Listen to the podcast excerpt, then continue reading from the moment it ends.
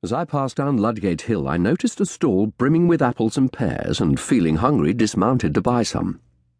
As I stood feeding an apple to Chancery, I noticed down a side street a crowd of perhaps thirty standing outside a tavern, murmuring excitedly.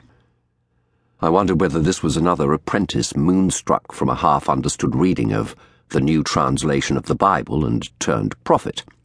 If so, he had better beware the constable. There were one or two better dressed people on the fringe of the crowd, and I recognized William Pepper, a Court of Augmentations lawyer, standing with a young man wearing a gaudy slashed doublet. Curious, I led Chancery down the cobbles towards them, avoiding the piss filled sewer channel. Pepper turned as I reached him. Why, Shardlake! I have missed the sight of you scuttling about the courts this term. Where have you been?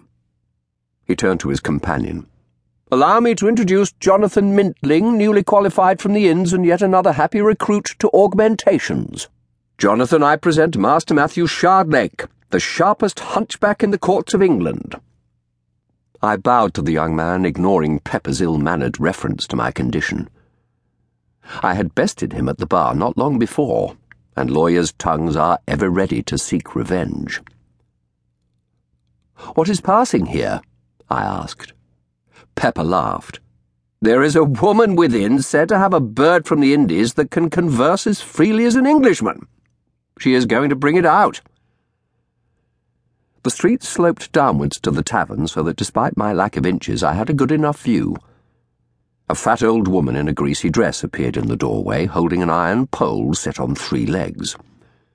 Balanced on a crosspiece was the strangest bird I had ever seen. Larger than the biggest crow, it had a short beak ending in a fearsome hook, and red and gold plumage so bright that against the dirty grey of the street it almost dazzled the eye. The crowd moved closer. Keep back! the old woman called in shrill tones. I have brought Tabitha out, but she will not speak if you jostle round her.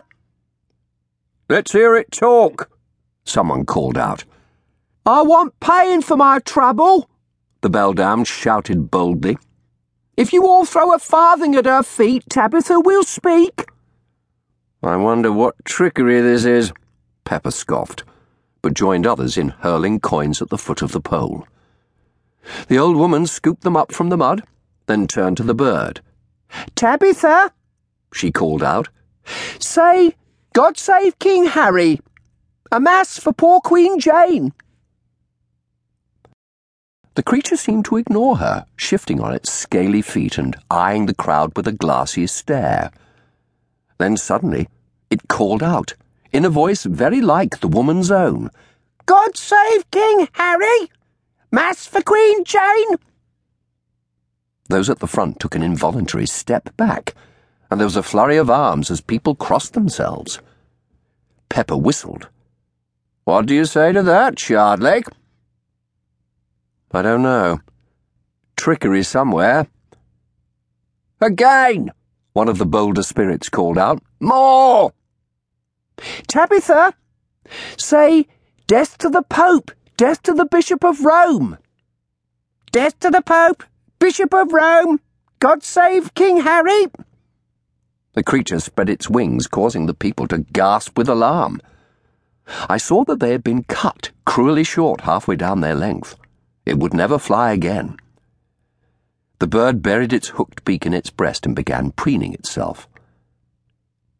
Come to the steps of St. Paul's tomorrow, the crone shouted, and hear more. Tell everyone you know that Tabitha, the talking bird from the Indies, will be there at twelve.